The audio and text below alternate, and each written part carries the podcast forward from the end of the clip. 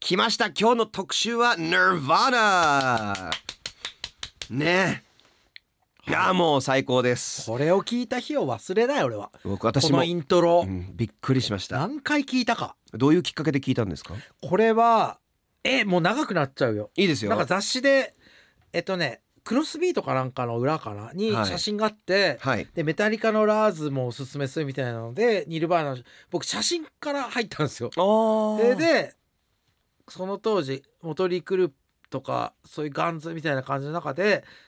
今みたいに超ハンサムなんだけどカートコバーンもだけどなんか暗い路地裏にいる3人みたいな、それなんかあの有働さんがのね方にもらったクリアファイルその復刻の3年前出たあはれいでもはいなってる路地裏の写真を見て、なんだこれっていうのでで友達金がねえからうんうん友達に買わせたんですよ。あーあ買わせ CD た借りたっていう言うのかと思ってはいはいはあってははい、で脅したって意味じゃないよ。いはいはいそのか買おうって買って1曲ダビングしてもらってそれをテうープんでそれで1曲目のこれを聞いてもぶっ飛んで「うんネバーマインド」最初これしか聞いてなかったもん俺あー一曲目しか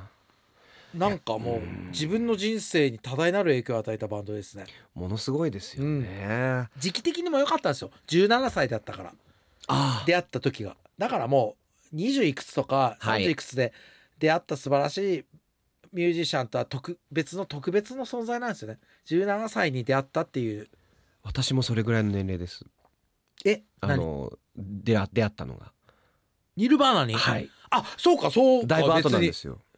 そうだよね。そうなんですあ、でもいい時出会ったね。そうなんですよだからそのへー気持ちがすごいわかるなって思ってありがとうございます。ちょっと今日たっぷり話しますよ皆さんお願いしますはいというわけで Nirvana まずは、えー簡単にバンドの紹介します1987年ワシントン州で結成したロックバンドです1989年にシングル「ラブバズでデビューをして、うんライブバズから、えーそそこうかでら来すてんだよよ。ここからはい来てますからね、はいえーその後91年にセカンドアルバム「ネバーマインドを発表、これが爆発的に人気します、そううんに人気になります、はいちょっと後でその話もここでするのはもったいないんで、はいちょっとその話もします当時のメインストリームのセオリーを無視した作風でしたかっこいいなそれが。ね、今まさに長野さんがおっしゃった話ですでファーストシングル「スメ l ズ・ライク・ティーン・スピリット」うのんヒットにこうして全米1位を獲得しただから全米全世界が「スメ l ズ・ライク・ティーン・スピリット」をリピートで聞いてたってことなんですよ、うん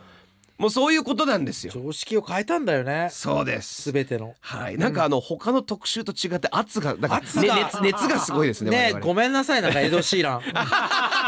本当に。ピンポイントで言わないんだけど。はい、えーというわけでですね、はいえーその、えー、スメルズ・ライク・ティーン・スピリットに続くイン・ユーテロも大ヒットします。うんただ成功の重圧に耐えられなくなったカート・コバーンが94年4月に命を絶ち、バンドは解散を余儀なくされたと。そうなんだからあれなんですよ。カートが亡くなってから30年なんですよね。そうです。つまりそうですね、今年は。はい。だからね僕カート・コバーンが亡くなった時いまだに覚えてるんですよその時えっ、とね高円寺のデニーズはに行っ。て友達とはい喋ってたら新聞でカート・コバーンさん歌手自殺って書いてあって、えーって思ってえーって思ったんだけど向かいの席に一色斎さんがいてで一色斎だって 思ってなんか感情が分かんなくなってだからカート・コバーンが亡くなった日は一色斎見た日っていうなんかなあんーか楽しかった思い出みたいななんかよく分かんない 日なの。いいですね、は複雑ですね。複雑なんですよ。はだいから一色さえさんをテレビで見るたび、カートコバーンの猟銃自殺を思い出して。もう いやー普通に見れないですよ、俺一色さ えが。もうやだわ、もなるほどう。。もう本当あるよ、思いは。ねえだってロックを知った年に1987年ロックは知ってたけど積極的に僕が聞き出した時にカーニルバーナはデビューしてはい。あのデビューというか結成してそっからえーっと僕は U2 とかうーんいろいろ聞いてきたわけだけどやっぱりその多感な年頃はい。 17歳で食らっちゃったからうんもういまだに影響を与えてしかもこんな特集もできるし、はい。しかもオルタナティブってエッセイも完全にニルバーナのアフターニルバーナの話ばっかしてるし。うんだから結構ねこれ結構感慨深いんですよ。なんはかいミッキー的に言うと、ウィーザーウィーザートークっていう本を出したとするじゃん、はいミッキーが。はい。ぐらいのことなんですよねあー「ライブバズ」っていう番組もそうですようんもう改めて言うと、うん長野さんライブバズニルバーナ好きなんですよねやってくれた番組がこのインター FM でやってるって結構ねもうまあ今度飲み行きましょうまた改めて行きましょうみんなジョニねオさん呼んで新新年会 新年会新年会をしましだからょう結構すごいことなんですよ僕にとってのニルバーナってあーをライブバズっていうタイトル自分も慣れちゃってね、はいライブバズ始まりましたなんて言ってるけうどんうーん高校生の自分が見たらすごいねあんたって言われそうな。そうですねうんいやーちょっと今日楽しみです特集がはい、ありがとうねございます。今今始まったばかりですかあり特がと集うございます。もう、はいい、行きましょうこれで。はい、この本まま来だったらはい曲を挟んで長野さんおすすめソングはとかって聞くんで聞くんですけどその後ミッキーズマウスうんいやいや今回は、えーこのコーナーをお届けします長野さんタイトルコールをお願いします長野スマ ウス。ありがとうありがとうございますございます。来ました来ました。ねもう芸能界一のニルバーナ2と言っても過言ではない長野さんですはい。そして芸能界一のなあのニルバーナファンでもありますそうね、ネルバーナ2ではないと思うよ。だって、いあーなんか、こう、いるじゃん、今。絶対なんか、そこらの芸能人の方が詳しそうじゃん。曲とか。あそうですかでも、僕は、そういう解説動画じゃないけど、はいそっちじゃないんですよ。フなるほどァンなんですよ。ファンファンでは負けませんよ。おなんとかのあの何年のあのカートコバーンの曲がとかそういうこと言い出したらなんか知恵をつけた大学生の方が知ってると思うんだよなんかあーでも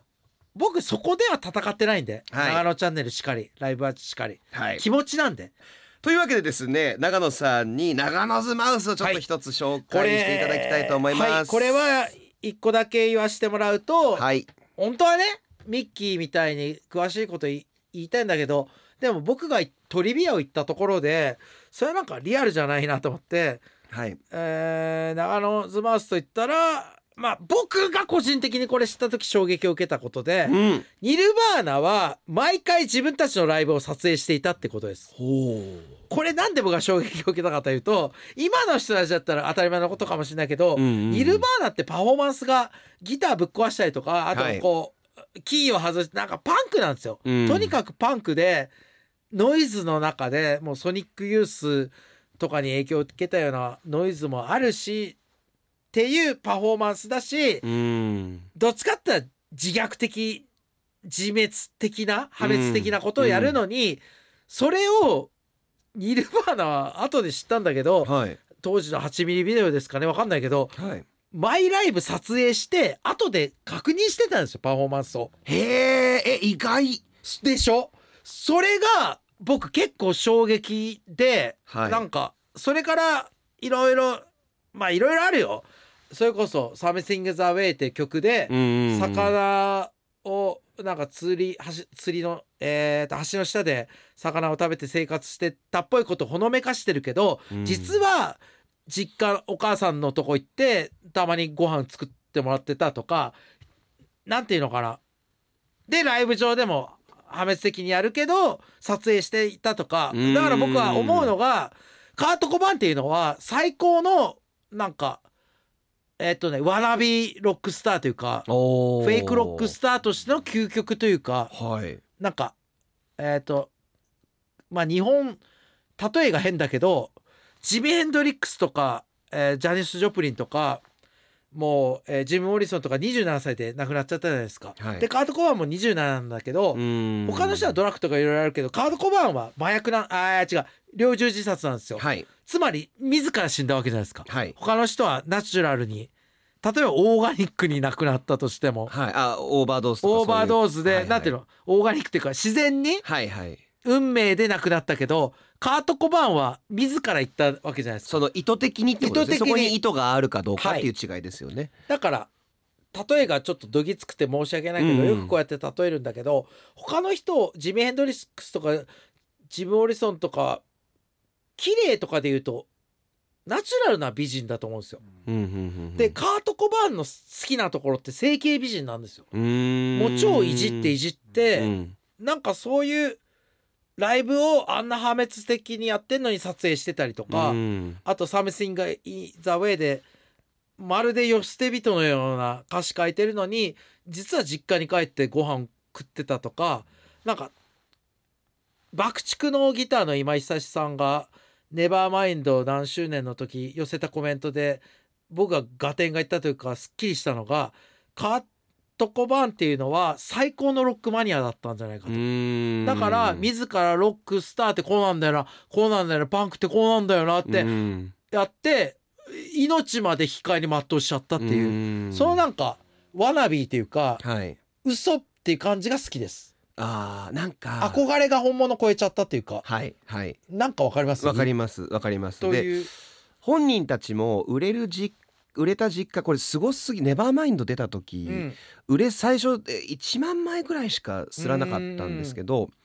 えー、とその後にですねあの売れすぎてあっという間に売り切れたんで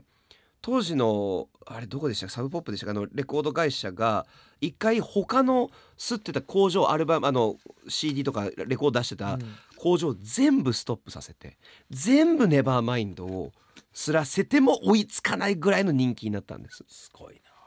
一晩である意味大人気になってしまって時の人になってしまったっていうプレッシャーもあってただデーブ・グロールがこの間インタビューで話してたので面白かったのが本人たちは金銭的な人気の認識がだいぶ後になってやっと分かったらしいんで最初は1日1500円2000円ぐらいしかうん給料増えてなくて、まあ、本人が言ってたのはあタバコが2箱買えるぐらいのうん感覚が半年1年ぐらいすると気がついたらお母さんの家のローンを全部払ってあげられてたとかうっんていうのを経験してるんで、まあ、ものすごい重圧はカート・コバーンあったんだと思いますなっちゃった俺が憧れてたロックスターに、でもこれは言いたいのが「インユーテロ」は本当に作りたかったことみたいに「インユーテロ」前言ってんすよカート・コバーンがインタビューとかで。あそうですそうですネバーマインドははいやりすぎたって、でも後で知ったのはネバーマインドをブッチビグプロデュースで作った時大満足してたらしいんですようんうんう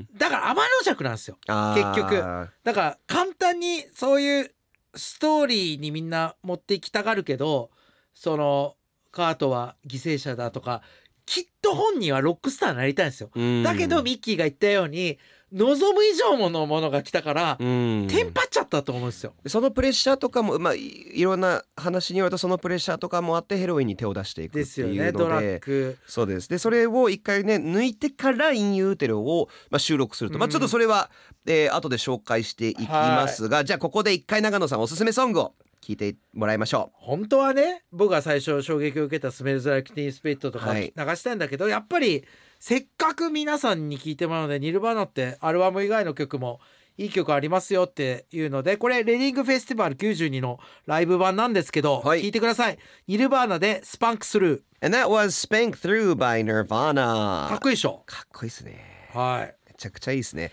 さあ NRFM からお送りしているライブバズ今日のバズアーティストはニルヴァーナを特集しています。はいさあここからは私ミッキーが独自に調べたニルヴァーナのエピソードを紹介するこのコーナーをお届けその名もミッキーズマウスさあ早速いきましょう、はい一つ目のトピックはこちらインユーテロ収録中ノボセリックが暇すぎていろんなものに火をつけて遊んでいたんそうなんです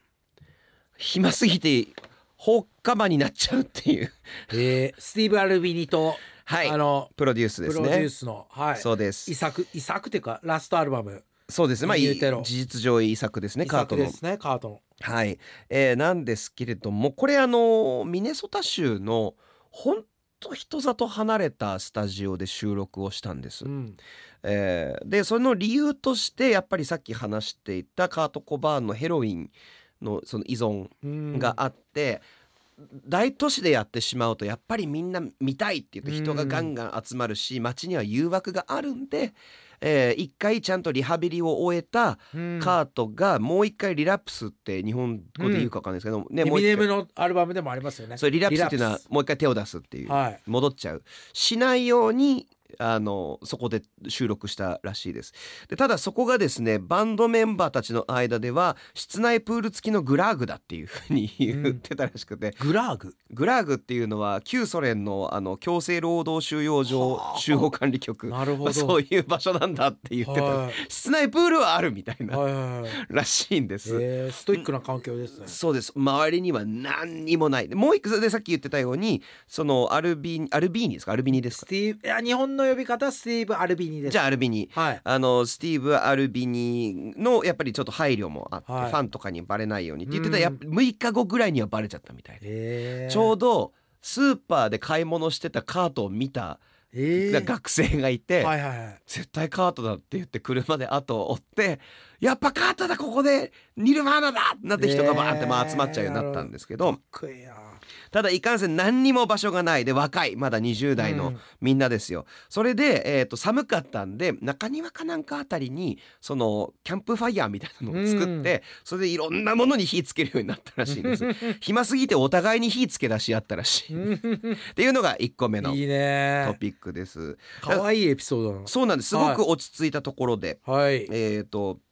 あの収録をすることができたんですね、うんうんというわけで2つのトピックがこちらです。インユーテロ収録中暇すぎてジーン・シモンズにいたずら電話をかけていたえどういうことキッスのジン・シモンズそうです誰がかけたのこれはですね確かアルビニがいたずら電話しますなんかそういう感じだよねスティーブ・アルビニってもう反ポップだからあもうすごいですですごいでしょこだのから人カート・コーバーンさっきおっしゃる通りで「ネバーマインドでちょっと作り込みすぎたアルバム作ったから、もっとナチュラルなバンドでやってるものを作りたいって言ってアルビニに頼んで、アルビニもすごいのがですねあのお金の受け方もなんか知ってますねあれすごいですよね。そのまあ一応説明すると、はいお願いします。なんかいや全然なんか一括でもらうんですよねだからす。なんかねそうです。その売り上げによってもらっていくじゃないですかだから自分はプロデューサーっていうよりはもうレコーディングした人ってことですよね、なんかねいい人な面白い人なんですよおねも。魅力的おもな。変わってるけどでもまああれですよアルビニ情報で言うとソニックユースのサムサーストン・ムーアとキム・はいゴードンって夫婦が、まあ今は別れたけどバンドやってる時当時スティーブ・アルビニがバンドでキム・ゴードンのパンツを食べたいとかなんかそういう歌を演奏してサーストン・ムーアにぶん殴られてるんです よとか言ってサーストン・ムーアは、はい、浮気しててキム・ゴードンと別れた けど捨てられたけどはい いいですいね。いそこさら辺詳しいんで私教あなぜ素晴らしいです。なぜジーン・シモンズ がえてください。ジーン・シモンズがめちゃくちゃラブコールしたんです。ニルバーナに。いへえ当時「Hard to Believe」はキスカバーズコンピレーションっていうアルバムをはいはいはい作ったんですけど、、はいろんなそういうグランジとかうんアングラのバンドにキスの歌をカバーさせてあげるよっていうコンセプトアルバムがうんうんうんうんあったんですそれで、えーぜひお願いしたいとジン・シモンズが直々にあの連絡をしたそうなんです。んでアルビニがなんかジン・シモンズがあの本当にあのニルバーナアルバムで曲をやってほしいって言ってるんだけどかけ直す電話ってカートに聞いたらカートが絶対にジン・シモンズとなんか喋りたくないへえそうなんですひねくれてるな絶そうなん対で好すきなはずなの本当ははでじゃあアルビニが「じゃあ俺かけ直していい?」って言って カート・コバーンの声真似をしてモノマネをしながらジン・シモンズにいたずら電話をずっとかけるっいていうことでええ悪ガキだな悪ガキどもなんですですよね本当に子供なんですよ。ですよねほん僕も思いますうん、子供ですよねニルバーナってわがままだしねただただそうなんですよ。ネバーマインドも絶対喜んでるね本当は、うんこんな売れて、うんでもパンクの人に嫌われたくないからインユーテロ出したと思うんですよだってめちゃくちゃこの人たち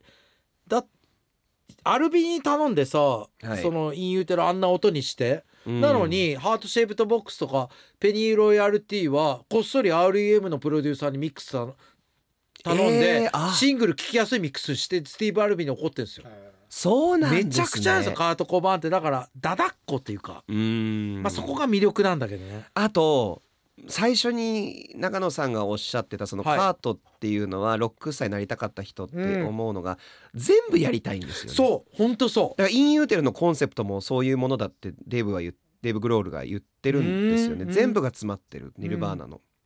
で本人たちも言っててだからちょっとこうポップ寄りなものがあったりハードなものがあったりっていう不思議なバランスのアルバムにはなってるけど常にそのニルバーナっていうのは芯だけは通ってるそれだけは大事にしてるとは言ってましたね。あとそれができた理由が自分たちが本当にやりたいことに素直にすあの従っていたってこともう。うん。言ってましたね。いやーだってもう全てを変えたでしょニルバーナが。はい、よくカート・コバーンが言ってたのかなお20年遅れてきたパンクって言っててうーんイギリスでセックスピストルズが盛り上がってそれアメリカじゃ体験できなかったじゃないですか。で多分みんながニルバーナでパンクを体験したかったんじゃないかとか言ってたりするでこれ一個言いたいのがはいネバーマインドはいをこうな30年みたいに出たな20年かな出た時今井久志さんだけがこうコメントでそういうことを言ったんですよ。そのカート・コマンっていうのはロックスターへの憧れが強すぎて超えちゃったんだろうなってでもそういう中で結構な著名人はカートが今歌う姿見たかったとか言うんですよ。そうですね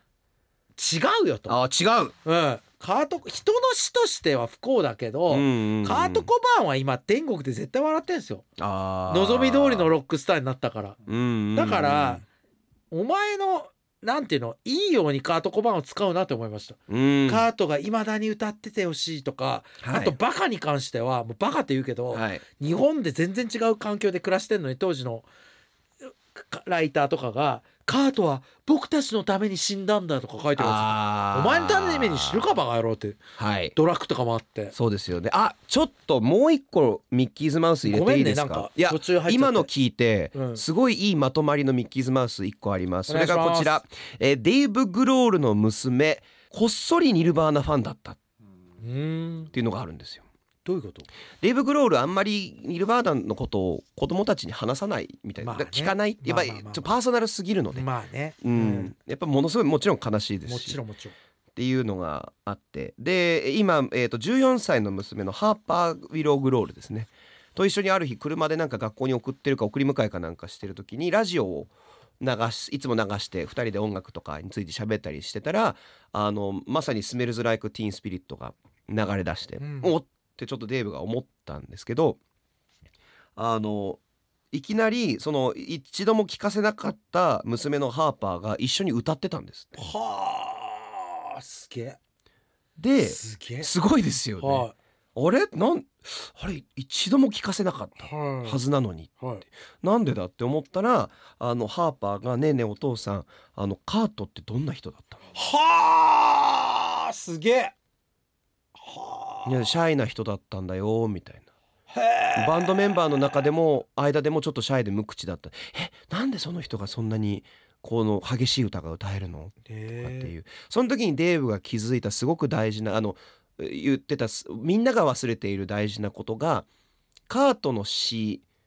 を美化してしまってるというか一つのドラマに仕上げていて、そううんカートがどんな人だったのかっそうだよていうのをあんまりみんななんか話さなくなったのそがうだねちょっと残念だしあでも俺もそれをやってた往年のロックスターの詩を自分の中で美化して確かに確かに何かのドラマにしてしまったから気をつけようって思ったんですって。ええそうなんですで後できあの知ったのがそのハーパーウィロー・グロール14歳もう友達の間でみんなニルバーナは聴いてるっていうげえいまだに人世気な代のを超えてでかあのデーブ・グロールが言うのはその時に僕らが作れたものはまさにおっしゃってたあ長野さんがおっしゃってた10代のあのき気持ちうんをうまく表現できたんだなあいいことをしたんだってデーブはその時に感じたらしいです。やっぱりフーファイターズも偉大なバンドだけど、ん申し訳ないけど超えないもんね俺の中やで、やっぱニルバーナナのドラムの人って思っちゃうのよずっとといやーなんか偉大だしやっぱりそのわがままな態度を含めまあもちろんドラッグも多大な影響あると思うんですよ、別にいやでもそうすごく大きかったと思いますねえ、うんだけどそれも含めの最後のなんか最後だと思うけどなロックの、うん最後のなんかロックの長寿というかそっからもう、ん正直ヒップホップの時代がそうですね現れたからはっきり言うとそうですねはっきり言うと、んもう最後だと思いますニルバーナの。うんでロックバンドとしてゾクゾクさせてくれたのは、うんあとはもう正直もうもう決まってるじゃん次のス、まあ、ニルバーナももちろん会社の力もあったと思うけど、うんはっきり言えば。うんうんだけどかなりびっくりした会社の手をかかってないロックバンドとしては最後だと思いますね。あーも大体のカリスマってもう正直決まってるじゃないですかもう、うん商業的にそうですねだからそれれがなんか興奮しましたね当時うんもうその後は別にないっすねここまでの興奮は、ないですねないですねはい、はいさあというわけで中二病といえば今ずっと我々が話していたその気持ち中二病っていう言葉さ、はい俺あるんだけどあれってダメなのえどうなんですかどうどういうどう中いう意二味です病っかてなんか中二病じゃんって言わないあ僕はでもいいあれ結構それ言うと俺中二病なのよずっと私もそうですよでだよね割と胸胸張って言っあいていますんだいいんだいわゆるあのいや変態なんすよみたいなあそうなんだ、はい僕はそういう使い方してますねでもさこれ言わして最は後ニルバーナを利用しちゃうけど、はい中二病だって言って中二病じゃないふりしてる人ってさはいパッて見ると横顔寂しそうな んだよね、あああれ何なんだろうあれ何なんだろう本当は中二病になりたいのにはいねそうなのなりきれてないなりきれてないロのックスターになりたかったのにそうなれなかったのカート・コバーン違いますよあカ違うートコバーンは中二病あいつらなんかなんていうのかなカートは結構中二病だと思いますよあカートはだから中二病でしうょ、んうんそうそうじゃそなうくてそういうこと言ってます中二病を批判する人ああ批そうそう判そうそうする人ごめんなさいこれそうごめんなあ僕が聞き間違えました批判中する二人ね病は僕も中二病だし、はいだけどまだ「え中二病じゃん」って言ってる人ってさなんか娘をこう抱いて「中二病だね」ってこっち見るんだけどと奥さんとこうなんかこう似合いいじりみたいなのやって パッて見るちょっとからかわれて俺とかはいでパッて見るんだけどつまらなそうなのよなんかああ中二ではないけど、うん何か失ったみたいな。うんで娘のために娘のためにで娘いいように利用されてんなみたいなああそうお前がそういうことしたから生まれたのにみたい なのが娘のためにって言われても娘もみたいすごいですねはいはいえーというわ けで中二病といえばなはいあのザ・バットマンでも使われた